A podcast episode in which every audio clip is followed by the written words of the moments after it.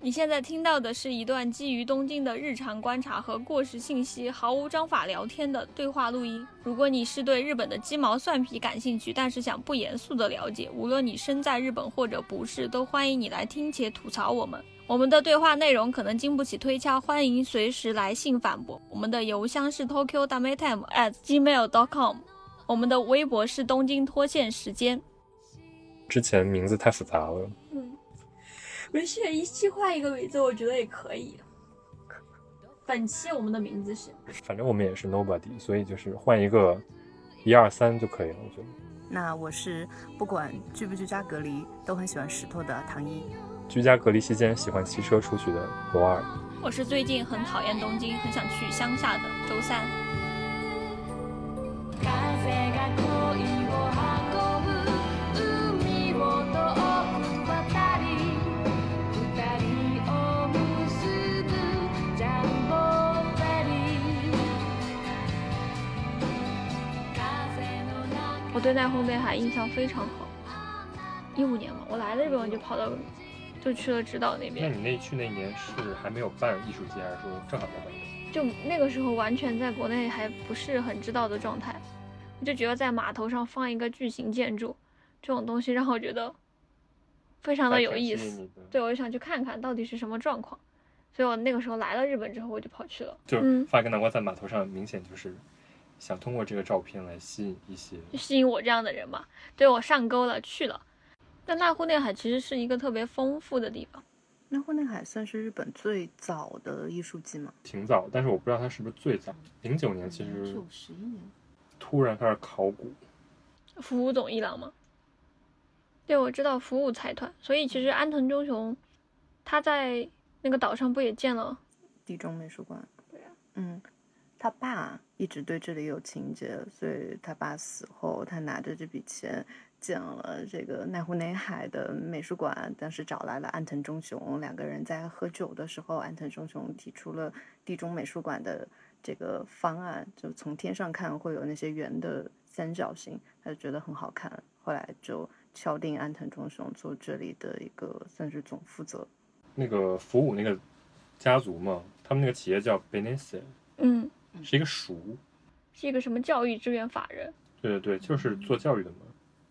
当时这个服务总一郎这个人是继承了这个家业，从东京离开之后，感受到了在地方居住其实是有一种幸福，懂？所以他其实想回馈社会的感觉。其实就是用自己的个人资产设立了一个财团吧。对对对，呃，九二年安藤忠雄开始这边设计，零四年开始建其他更多的地中美术馆啊，包括李宇焕美术馆，然后一零年才开始做这个艺术季，嗯一零、一三、一六、一九，但其实我们今天提到濑户内海，就是不并不想聊这个已经聊烂了的，就是知道的人比我们多。 对对对，先我那个时候坐夜巴去的，先到了冈山，所以那个时候对冈山其实印象不深，因为它是我早上六点钟醒来第一眼看到的城市。东京坐夜巴坐多长时间去冈山？晚上十点钟出发，第二天早上六点钟就能到。相当于八个小时，嗯，差不睡多，觉。差不多。我去的那个大阪，从大阪坐巴士，早上六点钟的巴士，大概八点钟到高松，夜巴很便宜，嗯相当于人民币一百三，两千块的话，然后我之前去的话，我去了四次，两次是坐飞机。然后其实如果你买那种 ANA 的国内线一万日元，你只要在 ANA 的中国网站或者是在任意一个非日语的网站上买，都是作为外国人有优惠价。这么便宜，对，谢谢你的航空打折券分享。那他为什么但要是？要提前一阵儿买。对于外国人来说，日本人可能还是希望他们去地方，所以日本的国内线，不管你是去冲绳还是去北海道，都是一万统一。立刻马上去冲绳？不行，现在在自宿。对，打开什么那个支付宝、什么飞猪都很便宜，对对大对概，我有是两次都是这样，然后还有两次是从关西过去的，还有这两次是我朋友从国内来玩儿，然后濑户内海人一般是作为比如说东京、大阪之后，我推荐他们的第三个选择。然后我从关西是怎么过去呢？我一般是坐轮渡过去，因为我觉得轮渡过去就是一个濑户内海最有特点的一个交通手段。呃，我有两次去，一次是从京都坐新干线到姬路，下来看一下姬路城，然后从姬路的港口出发。还有一次是从京都坐新干线到神户，然后从神户港去高松，要非常非常安利，从神户去高松这一段路。为什么呢？ 这个船叫 Jumbo Ferry。Jumbo Ferry 这个词就是怎么说呢？就是一个非常大的船的意思。 这个船上有了一个自己的主题曲。具体为什么我要安利这个船呢？因为这个歌太洗脑了。因为你你坐了多长时间？那个船上，这个船是四个小时，那它一直在放。听了四个小时，也其实也其实不是一直在放，就是你上船的时候会放，然后中间休息的时候可能会放，最后下船的时候也会放。我听说，如果你坐晚上的，你快到达就是凌晨五点钟，它也会突然非常大声的放这首歌。然后我在网上一搜，就大家都在吐槽这个歌的中毒性实在太高了。然后这个歌就是在网上没有办法下到，所以你只能上 YouTube 看别人录下来的这首歌。風が恋を運ぶ海を遠く渡り二人を結ぶジャンボフェリー風の中感じるあなたの声感じる届けてよ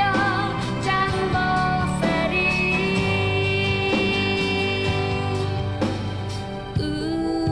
ー海と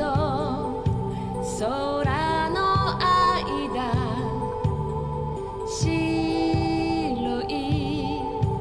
海鳥が飛ぶ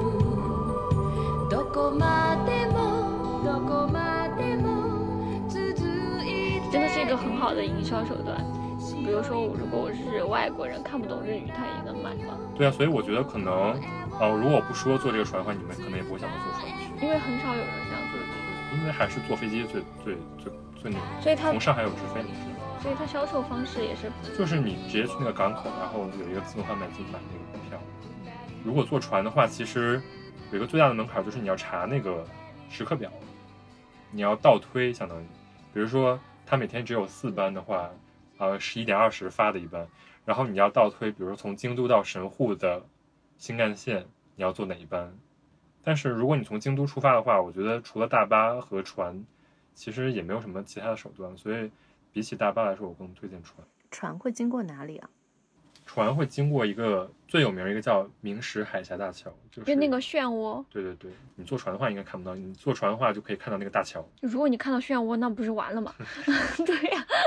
其实坐船更多的就是你有一个比较慢的体验嘛，就是你两边都是那种海峡的景色。嗯我觉得在濑户内海坐轮渡本身是一个挺好玩的体验。嗯，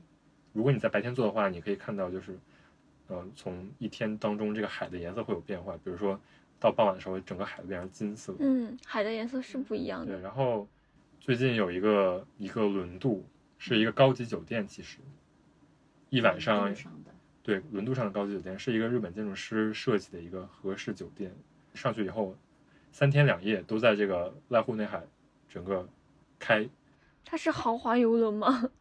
我也不知道它为什么卖这么贵，一晚上可能大概最便宜是四十万日元，最贵是九十万日元一晚上，一晚上。如果三天的话对，就就是是乘一以百三二十万到两百七，对，是多少人民币啊？一百万差不多六万人民币吧对。但是就这种卖点是在它宾馆设计的特别好嘛？这个酒店有设施，就是有一个非常高级的日本料理。那个房间其实并没有特别大，但是那个房间设计的比较是一个很现代的和式酒店。然后，当然我是做酒店的，我我们公司大家都觉得这个酒店太贵了， 但是它就是如果做这么贵的话，肯定是要 cover 掉造船那个钱。其实造船那个钱是应该是很贵的嗯，就是它应该是比如说隔一阵儿开一次，然后收回成本。所以说，我想说的就是，其实你坐船这个体验，如果这么值得宣传的话，其实你何不坐一个四个小时的轮渡，从神户到高松？便宜很多。对啊，就是两千日元也可以体验到。你真的在销售，你上期就销售了， 销售了代代木上元，这次你在销售渡轮。但我想说，你知道吗？这个可能没什么关系，但是你从日本到韩国也可以坐船，嗯，从福冈坐到嗯釜山，只要快船只要三个小时就能到，相当快，相当方便。那那个是坐船的体验怎么样？很好呀，我搜过，之前我差点就买了，但之前就是因为有事儿取消了。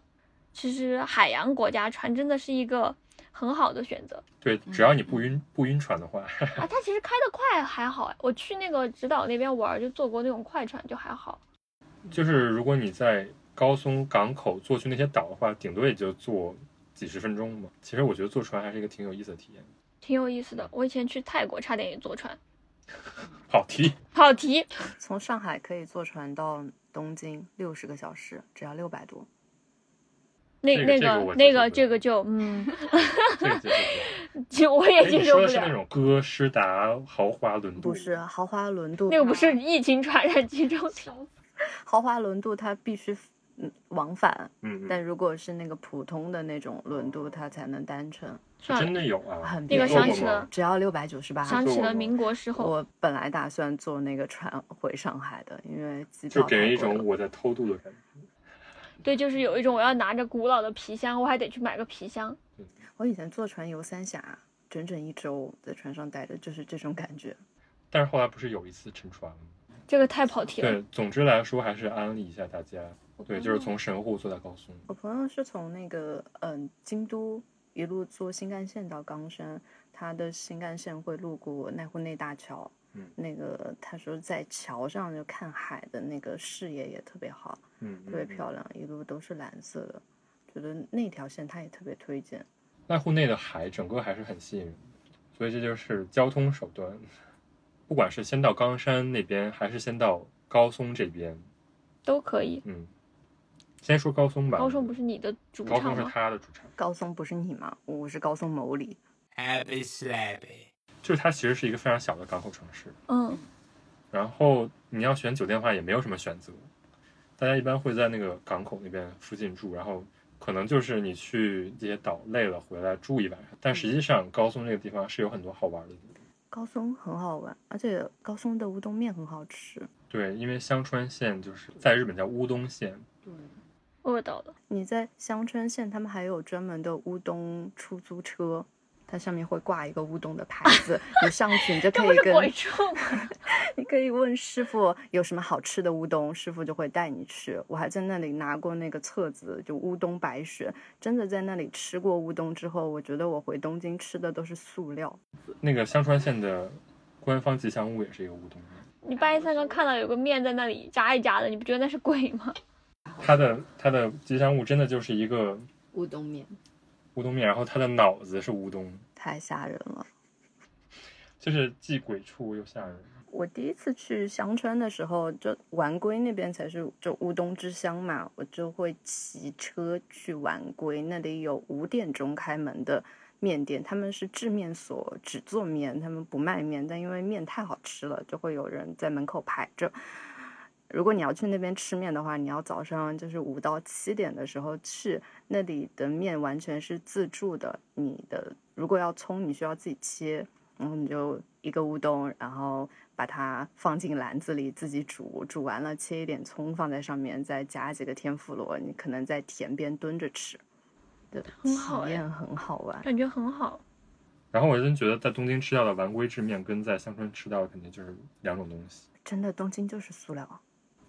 对不起，然后乌冬写作馄饨，其实对，所以是馄饨面吗？没有它的但是汉写法是乌冬，它是有混合汉字的，它写就是写成馄饨两个字。然后它应该是在唐朝的时候传过来的，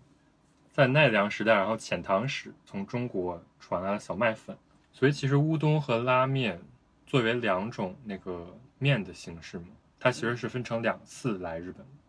拉面其实是比较晚期，就是相当于直接传到横滨嘛，因为横滨开港。然后乌冬和拉面现在是被完全分开、切分开的概念。但在中国，你可能说到面就是有粗的、有细的而已。嗯，就日本的乌冬跟拉面，它讲究的也不一样。乌冬讲究的是面，拉面讲究的是汤。其实就是在中国发展的不同阶段，然后可能它截取了一个片段拿到日本来，它变成了留下来的一个东西。但在中国，它可能是一个连续的发展过程。就是你说到面的时候，你不会想到粗的和细的是两种东西，因为可能唐宋时期它就是一个清水煮。嗯我的妈呀，穿回去真的很不幸福。但是就是那个那时候唐宋传到日本，就是那些清清汤的豆腐啊，什么东西，就是京都那边的我知道，那真的很不幸福。哎，还是有辣椒之后比较快乐。辣椒也是从西洋传过来的。对，也是很晚，所以就穿回去也要挑时间。笑死！那荞麦呢？荞麦是日本做荞的麦就是吗跑题了，我们就不聊对不，起我不想再， 我不想再考我古们要了。在面类当中，对啊，突然跑题。要在面类当中突然开 始聊。然后说到那个高松，高松，我还有一个印象是，呃，我在坐从直岛回高松的大船的时候，发现他们有非常漂亮的海报，叫做高松的盆栽，叫盆栽 graphic bonsai graphic 展。然后我跟我朋友后来认真的去搜索了，发现它是在高松的商店街一百多家店，它每一家店有一个盆栽的海报，它是一个模块化的那种很几何状的盆栽，然后每一个海报组的都不一样，然后就觉得这个海报特别好看，而且会被这个商店街感动到。所以这是一个谁来做的策划呢嗯，我不知道， ？OK，好的，结束这个话题。啊、我们去高松的话，如果有一个完整的一天，我们就可能会出岛，去其他的艺术岛屿。但是如果比如你刚到高松，可能剩下半天，可能就会在高松玩。嗯所以当时我在高松玩的时候，我就发现了一些比较小的地方，就是可能作为直接作为景点儿来说，就是可能不推荐。但是如果大家在高松有半天或者说几个小时空着的话，我觉得有一个地方就特别值得推荐，叫佛生山。你们肯定没有去过吧？肯定没有去过，肯定没有去过的。因为我当时在查那个建筑，它是一个温泉，那个佛生山那个温泉实际上是一个很好的一个现代设计。这张照片似乎需要看图，等会儿啊，伸长了脖子，就这个温泉是这样的。有点好看。啊然后它里边泡温泉实际上是有个庭院，就是你是在这四周泡，然后可以同时看到中间，这样他所以是住在那儿吗？还是就日归的那种是是一个没有没有住的地方，啊？嗯居然是日归的，它就是一个服务当地居民的一个温泉。晚上回到高松了，然后你晚上没什么事儿干，因为高松是一个特别小的城市嘛，你就去嗯泡温泉。我觉得这个温泉还挺值得去的。真的挺不错的。还有一个就是这个温泉周边，因为这个温泉是一个相当于比较有设计感的一个地方。然后其中有一个推荐就是叫 Toy Toy Toy 的一个玩具店，它里边卖的玩具都非常特别，就非常猎奇。所以它是一个买手玩具店，对，它实际上是一个人，他他自己可能也做玩具，但是他更多的是收集全日本人做的有趣的东西。那他去哪儿找呢？就是自己去那种当地收集啊、比如他们每年都会在东京办这种玩具展。啊。嗯那那知道，我之前我们朋友还想过来看那个，然后他也会定期的，比如说去台湾什么开展什么。我觉得它比较好玩的是，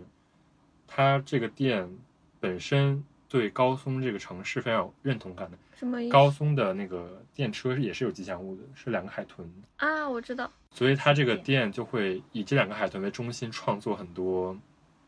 跟高松有关的玩具。啊，一般的玩具店可能就是说，大家更多的是想走国际化道路，就是卖一些有名的人的作品。当然，它这个地方不光是做这些，给我的感觉就是这个人他也是那种想在东京住，也完全可以在东京住下去的，但他就非常热爱高松这个地方，所以他就在高松不光开这种玩具店，而且做跟高松有关的玩具。其实这种人，我觉得濑户内那一带这样的人蛮多的，对，就明明可以在东京住，但他可能要搬回去。啊，它里边卖的，我觉得最有趣的还是一个叫啊 Dehara Yukinori 的一个人的玩具，就那个人的审美就非常猎奇。他在香港、在台湾卖的都挺多的，这个人他就会在一些很莫名其妙的地方出现。最近我看到他的作品是在东京地下铁的一个海报上，上面是一个痴汉的形象，然后痴汉的形象就是用的他的玩具。哎，我觉得这个企划也蛮奇妙的。哎对啊，就是感觉一个做这种恶心玩具的人，然后也会出现在，也会出现在东京地下铁的海报里。可能就接受度比较广，所以这个玩具店我也是挺推荐的。想去又被销售到了。所以他其实自己是一个完全野生的这种，野生的，就是他也没有上过什么就是光辉的履历，就只是说根它据就自是己一个的卖想玩具象来制。就是他他能挑到，然后能做出这些东西，嗯对我对觉得这个对嗯就蛮厉害的。都甚至不在高松市里边，对对对，这个地方就是在离高松要开一个半小时车的地方。安安心心的扎根地域做这些事情，嗯不仅挺不容易，而且挺有才华的。对，然后这个是我要安利的第二个地方。高松这个地方还有一个就是，当然学建筑人都非常知道的，就是香川县厅舍，有点像，呃，日市政府的地方，丹下健三。对，丹下健三做的。作为学建筑人都知道日的本，的代表性建筑，这但是日本没有现看代过的人不就会一头雾水？嗯，这个厅舍的特别之处在哪儿？丹下健三这个人是日本现代主义的相当于第一代鼻祖，因为在他之前，他的师傅相当于师从柯布西耶的那一代现代建筑的鼻祖，呃，建筑风格更多的是一种很没有地域特性的现代建筑。你把这个建筑直接从欧洲搬回到美国或者搬回到日本，都是一模一样的东西。他觉得在这个基础上，我可以做一些让它更像日本建筑的一些做法。当然，就不是说像中国那种加一个坡屋顶啊那种，它更多的做法就是在这个现代主义的手法上，比如说我改一下这个细节，让它更日本。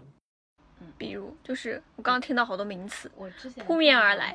你看，就是它是一个建筑很大，它是一个一九五八年的建筑嗯，然后它是一个市政府。如果你带着这样的一种设定去看的话，你看到这个市政府的大厅里是一个非常开放的状态，而且它里边嗯有不是说特别平民化的艺术，就是有一种审美的高级感在嗯。当时那个社会还是说想把一种国外的先进的东西拿回来，它仅仅是为了拿回国外的现金东西，对啊，他觉得不仅仅是把国外的东西拿回来，嗯他觉得还要结合日本。就是有一些像木材一样的感觉。对，嗯包括它的结构上比较像木材，但实际上它是一个混凝土的建筑。嗯如果你把一个混凝土盒子拿到日本来，那其实没有任何意义。嗯，所以他在上面做了一些一，九五八年是吧？对啊。然后你看嗯它其实整个这个建筑看出去是一个日本庭院，嗯，不光是绿地，而是嗯有是有枯山水的感觉。嗯，我觉得大家去的时候都可以去参观一下，就是它实际上是一个在当时也非常超现实，然后现在看见对都是非了常非常好的一个建筑。就是像这个木材的那个斗拱嘛，就是我们的那种榫卯结构，他们叫木组，很现在日本的设计建筑设计师用的还蛮多的，比如说魏延吾的那个嗯嗯木桥博物馆，它整个博物馆其实是个桥，但它做成一个大的一个斗拱，嗯对，对那个我之前也去过。真的更多的还是说，当时整个社会思潮还是挺先进的嘛，就是你现在也无法想象市政府做成一个这样的状态。无法。然后我当时去的时候，我也是随便参观的。我觉得比较可惜的就是，如果你不是一个学建筑的人，你可能觉得这个地方没什么好去的。但实际上嗯，，大家都应该去一去。嗯，哎因为你听你跟我说，然后我才觉得这地方，嗯，好像是有点意思。我对，这个属于他的一个比较代表的作品。我以前是看过一个说法，说是因为有桂离宫，然后格鲁皮乌斯吧，他来了，他就是逃到这边来，然后参观了桂离宫，发现哇，这不就是现代建筑嘛，然后写了一通文章。呃，日本建筑本身有一定的现代，更容易跟西方的现代主义。但它是有两种，就是有一种是中国来的五家造，就是很大的那种房顶，嗯然后这种是那个叫书院造还是叫什么的？这种就是主要还是因为当时日本物资匮乏，他没有办法做的像中国那么复杂。啊，简化本身就是现代主义的一个精髓，不希望这个空间雕梁画栋，所以就是在丹下健三这一代比较好的结合起来了。所以丹下健三后来也获得了那个建筑最高奖普利兹克奖。所以日本的建筑设计师他们就有他们就有一个自信，就是我们不需要只学西方，我们回溯以前的东西就能达到这种现代主义的这个极简性。因为他们弄清楚了现代主义是什么了之后，对对对，中国没有这么一个过程。丹下健三的作品还是可以看一下。然后淡路岛也有一个他的那个叫瓦卡莫诺诺库恩，就是在一个山上，然后可以看到濑户内海整个的一个地方。嗯它那个地方比较远嗯，所以就是如果有精力的话，也可以去。我是对高松还有一个很喜欢的点是，高松有一种石头叫安置石阿基西。我在高松看到一个项目叫阿基西 Project，他会把这个石头一个圆的做成一个正值，卖一千块。我纠结了五天，还是把它买下来。那个石头是只有高松产吗？对，只有高松产这边的石头特别好。然后大家说到野口勇，我为什么那么喜欢石雕呢？是我很喜欢一个叫野口勇的艺术家，他最开始，呃，开始做庭园项目出名的时候，他是在日本的牟里县，就在高松旁边，这是他的那个庭园美术馆。而且你不能想象，都九零幺二年了，你要提前三个月寄明信片过去预约。因为我去高松是真的没什么地方去嘛，我就嗯在高松市内转了很多次。但是我知道有一个野口勇这个庭院的美术馆，但是我从来没有想过要去。后来我去纽约的时候，我看到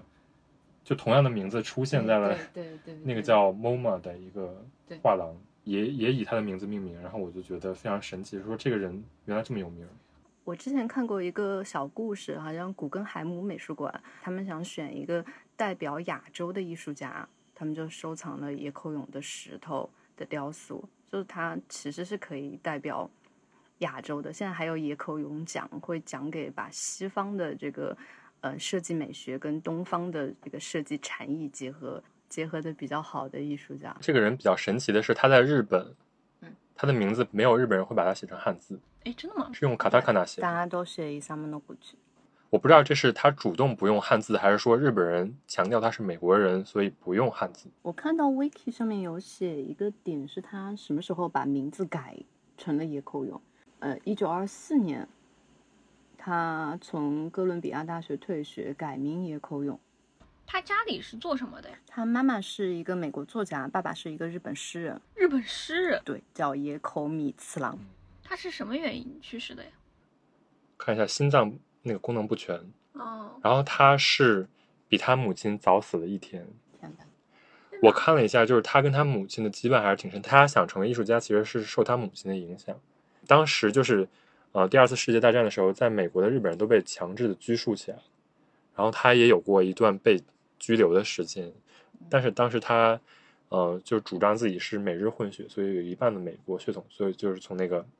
日本人的那个监狱里出来了。所以他应该是一定程度上经历的，比如说经历这么多东西，就会有一定身份上的偏向吧。我觉得嗯，他肯定了日本文化，但是更多的是以一个美国的视角来看日本，我是这么觉得因为的。他其实也会有身份认同的问题，但是身份认认同帮助他做了很多的作品。而且我最喜欢的他的一个项目是那个在美国的大通银行下面的，叫我的枯山水，是他心中的龙安寺。然后呢，他是用一个很很美国、很美国的思路，他用了喷泉，还用了这个白色马赛克瓷砖，但却完成了这个枯山水里面的这个水的一个感觉，就觉得很漂亮。而且就是真的是把西方的东西跟日本的东西结合的很好。现在能买到他的那个灯吗？是吧？嗯，对，就阿卡迪。宜家那个是抄他的，对，但是就是他的那个做法本来是日本的一个传统做法嘛，对，其实就是灯笼的做是法，对对对，用和纸然后在外面包一圈，然后其实可以做成各种形状。是的，他一共做了两百个形状的这个阿卡丽的灯。他自己还有说过一个很有趣的话，就是一个家如果有一个榻榻米，有一个阿卡丽，就有家的样子。那可能我们这里立刻需要一个一个吧。一个嗯纸的，其实，在纽约的认同度也很高喽。纽约的认同度其应实该比日很本高高，他是从十四岁开始，然后到了美国，后来跟着那个布朗库西就做非常极简的雕塑的一个超级大师，跟着他做雕塑。后来那个大师死掉了之后，差不多也是那个时候，他开始做联合国的项目，是他做的第一个庭园。其实这个人很有趣，就他其实是雕塑家，可是他是用雕塑的思路做了很多空间，而且是日本庭园感觉的空间。我在他的某里的这个庭园美术馆，大概有八十五件他没有做完的一个。石雕，当小雨打在那个石头上，它会有一些晕开的那个痕迹，你真的就会被那个石头的质感给感动到。他在那里面还打造了一个自己的家，打造了一个自己的家，对，打造了一个自己的家，哎，所以这个美术馆其实是他自己设计的，，对对对，他花了很多年，他花了很多年自己在那里建。相当于他的工作室吧，我觉对得对对，其实就是工作室。是他死了之后变成了美术馆。嗯，他死之前不对外展出的，他在家后面还打造了一个后院，打造了一个后院， 那个后院，那个后院是一个土坡。我走在那个土坡的时候，它是是个草坪土坡，我没有觉得很感动，就觉得哇，这边有一堆石头堆，哇，这边有一块石板，就一路一路沿着那个土坡走到了顶上。我再回头一看的时候，发现这其实是一个地景雕塑。就他的作品，很多空间作品，你得就是到天上去看，嗯，从天上去看就会发现那个场景非常非常美。所以你是因为做舞台，所以你才会对他的做的这些东西印象特别深刻吗？不是，我是就是那个在地的感觉，我真的是给这个自然奇景跪了，就感觉到了一个登高的登高的魅力。就用我朋友的话来说，就是他觉得野口勇能让他达到一种视觉高潮，对，我们觉得没有人会在他的空间里不爱上他。呃，说是要提前三个月寄明信片，但你可以提前一天呃下午打电话说今天预约人够了没有？如果还可以去的话，他就会说那你明天直接来。就他们是有空的，你就可以等；没有空的，请你自己提前三个月预约，对，像桂离宫也是，也要提前就是提前写明信片，他回给你才能去。我刚好去年的时候，就是我旅游的高光时刻是去年的两个地方，一个是呃在奈户内大桥附近的东山魁夷美术馆。那个那个美术馆其实也挺有趣，是谷口吉生建的，就是线条感非常漂亮的。它整个美术馆用的是那边特有的石头，那个石头会泛出一种橄榄绿跟灰色的一个非常浅的一个肌理，但在光里面特别漂亮。东山魁夷他自己的作品也是就是绿绿的。他在芬兰待过一段时间，他就最有名的画叫什么“绿色回响”，就是在一个树林里有一匹小白马，在那美术馆的旁边有一个奈户内大桥的观景台，上去了之后，这个建筑就会慢慢缩小，它后来就缩小成一个绿色的一个几何形，你会觉得这个世界它在慢慢像剥洋葱一样，一层一层的向你展开本来的那个面貌，但我我这么一个渺小的人，我居然可以在天上看到这个。看这个场景跟看野口勇的那个雕塑是在同一个时期，哎，那种观景台跟这个东山魁夷美术馆是在一个地区，但是它俩不是一起的不。是一起，但就在旁边。我就看，因为奈户内其实交通非常非常需要看时间表，刚好看完那个美术馆多了两个小时，我就跟朋友去看了这个观景台。这观景台真的很好笑，它旁边建了一个奈户内公园，那个公园里面的建筑也非常的神秘，像也是像纪念碑，像奥特曼里面的建筑，呃，非常非常有趣。这个东山魁夷为什么要在这边建一个美术馆？我看他在长野也有一个美术馆。不知道爱他的人太多了吧？觉得嗯唐一的名言是“世界对我来说都是色块”，刚嗯才听到第二个名言，“世界上去了之后被剥离了本来的面目”，五个字，艺术家发言。 我上去了，我可能只能感慨说：“哇，好真高美！”啊！ Happy slappy. 好的，我们聊了高松，接下来聊一下另外一个方位，冈山那边。跨过了海，回到了就是岛上，本州岛吧，应该那四国只有下面那一块叫四国吗？下面就是四个县是四国，它其实上面叫中国。对。啊就是我经常看新闻，他们说中国今天干嘛，我说嗯， 然后一看哦，他说的是中国地区，中国地区就是对着濑户内海，就是冈山和广岛嘛。嗯，但其实冈山也还是一个近年来发展成了一个不错的地方，虽然之前对它一点印象都没有。对，之前我一六年去冈山的时候，就毫无停留的任何理由。嗯然后正好一六年冈山也开始有自己的艺术季了，是吧？嗯，就是以前觉得冈山没有什么存在感，做那个艺术季的那个人，叫石川康晴，这个人在日本可有名了呢。怎么个有名法？他下面有比较著名的服装牌子，就是那个 Earth Music and 什么 Econology，对宫崎葵对，宫崎葵出演广告的那个品牌在中国可火了，国内开了很多店吗？没有开很多店，但是你想天猫这种，它可以跟阿里巴巴合作嘛？是那个企业吧，叫 Stolipe，是一个服装嗯企业。但我们要说的倒不是他卖衣服，就是因为他企业的本部在冈山，嗯石川康晴这个人对地域有他的那个贡献的欲望吧。嗯，就他不光是一个经营上非常成功的一个商人，更多的还是，呃，依靠他的经济实力去回馈给这个地方。就石川康晴这个人，其实去年有一件事情，呃，不是去年，是今年，上了日本的头条，就是他性骚扰他的，女员工就是最讽刺的是，他是那个男女平对，等，他是内阁府男女平等共呃男女平等共同参画室的。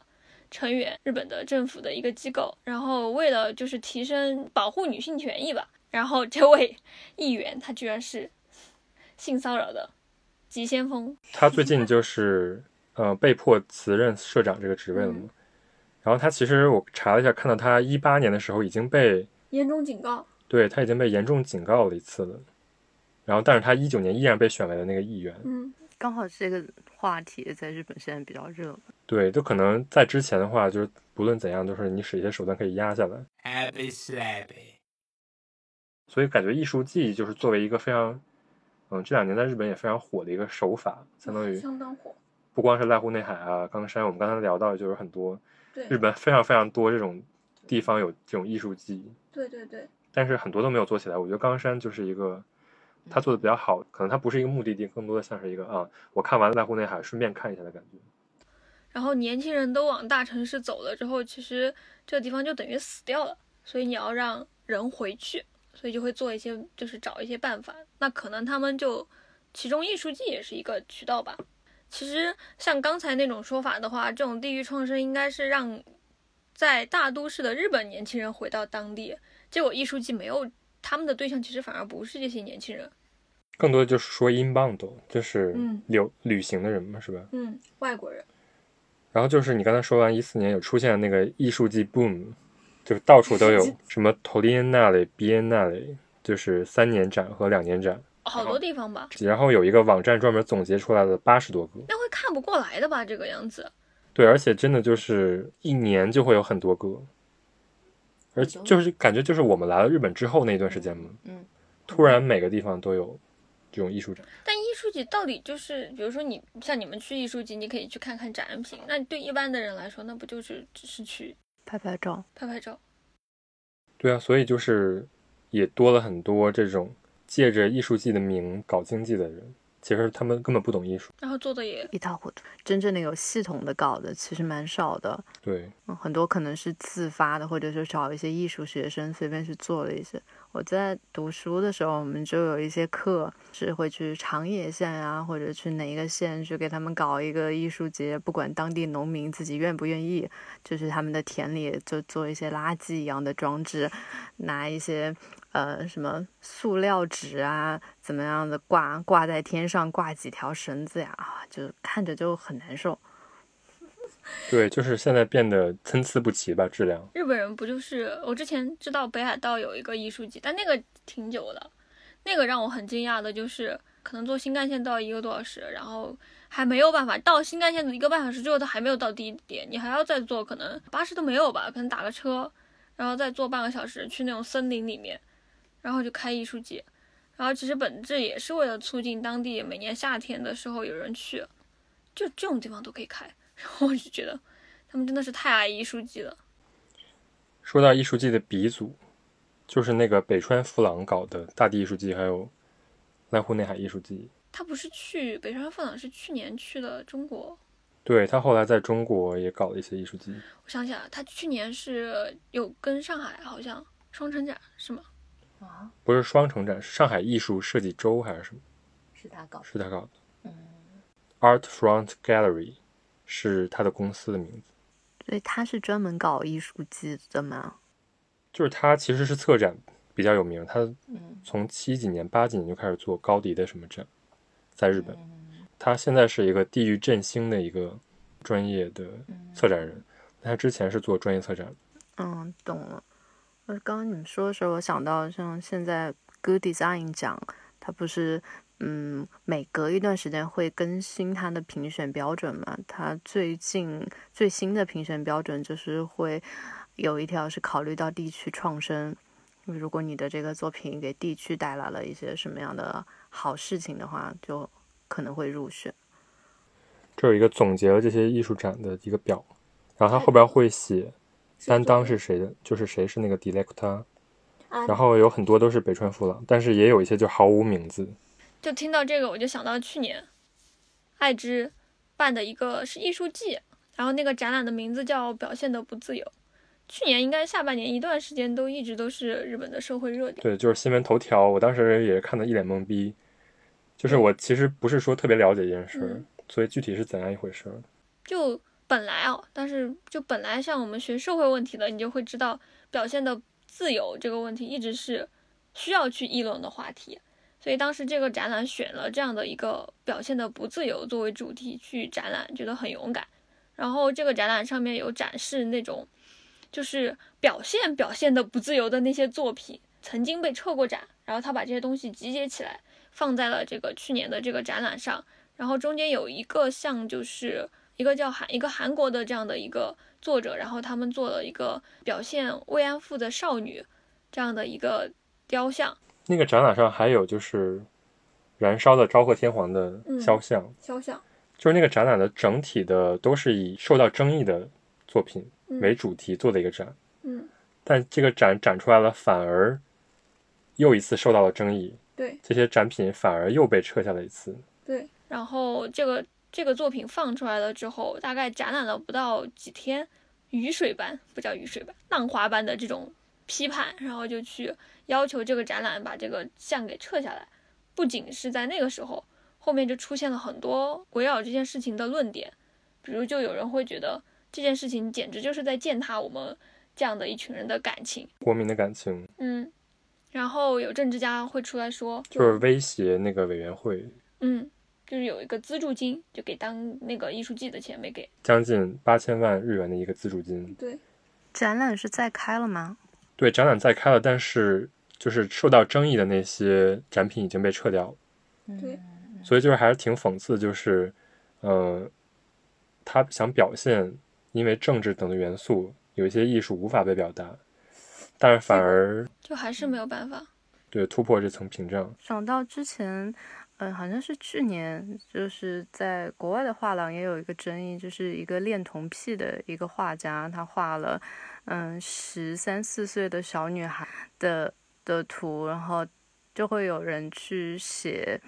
信去抗议，说这是一个恋童癖，这样的画不应该在美术馆被展出、被观看。 MoMA 嘛，MoMA 展的那个叫什么？我在瑞瑞士的一个美术馆看过巴尔蒂斯。嗯说实话，直观上来看，他确实是画了一些比较暴露的少女的形象，但是就是你很难界定他到底是不是呃恋童，但是最后好像会有人用别的事情来佐证他是一个恋童，嗯就是从结果来看，他可能是以恋童的目的来画的嗯，所以就是那你就不能放这个画儿。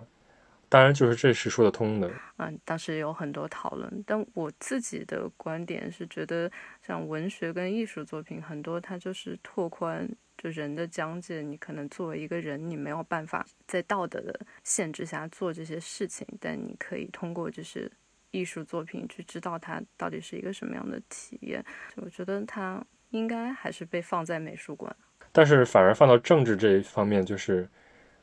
比如说在日本拿日本国民的税金的钱去办一个伤害日本国民的事情，可能在亚洲就是一个还是挺难突破的一个屏障。就是当时有政治家就表示说，艺术这种东西应该本来就是给大家带来娱乐的，而不是老是去给大家呈现这样的一个让人不快的东西。有一个日本的学者叫宫台真司，嗯就他还算是一个挺有名的社会学的学者，他当时就评论这件事情，他认为就不对，就是他说艺术本来就是应该让人就是产生这样的一个疑问，或者说艺术是一种会伤害人的东西。你如果带着一种就是我我是去感受愉快的去看这个艺术，你可能根本就看不懂这样的一个，就不应该把艺术跟政治混在一起。但其实就日本社会的看法其实挺多的，但最后这个艺术展还是没有进行下去。对，我觉得东亚的国家其实总的来说是一个民族主义的国家，就是整个国家是同一个民族的话，他看一个东西的视点会比较单一。比如说在美国的话，如果有多民族的话，他会展示一些这个国家、这个民族的历史，肯定会一定程度上就是把另外一个民族放到对立面的感觉。嗯，但是他们因为是一个多民族的国家，可以这样去做。但是我觉得中日韩，你比如说涉及到这种战争问题、历史问题，大家没有办法转换角度。所以还是一个比较难的事情。而且我觉得在日本，大家对艺术已经很宽容了，但是像慰安妇这种题材还是没有办法在日本展出。即便这次的这个爱知艺术季的这个委员会没有政治倾向的人去做的这个选题，但是即便在倡导言论自由的日本，也是会触碰这个边界。现。其实会有的，就是我像我们就是讨论媒体的话题的时候，经常就会讲，在日本，其实你最难议论的点不在于媒体要写什么，而在于媒体的提倡的这种自由遇到公共机关它的一些，呃，利益不对等的时候，你要怎么样去处理这个问题。就其实，在社会上经常会有这样的一些东西出现。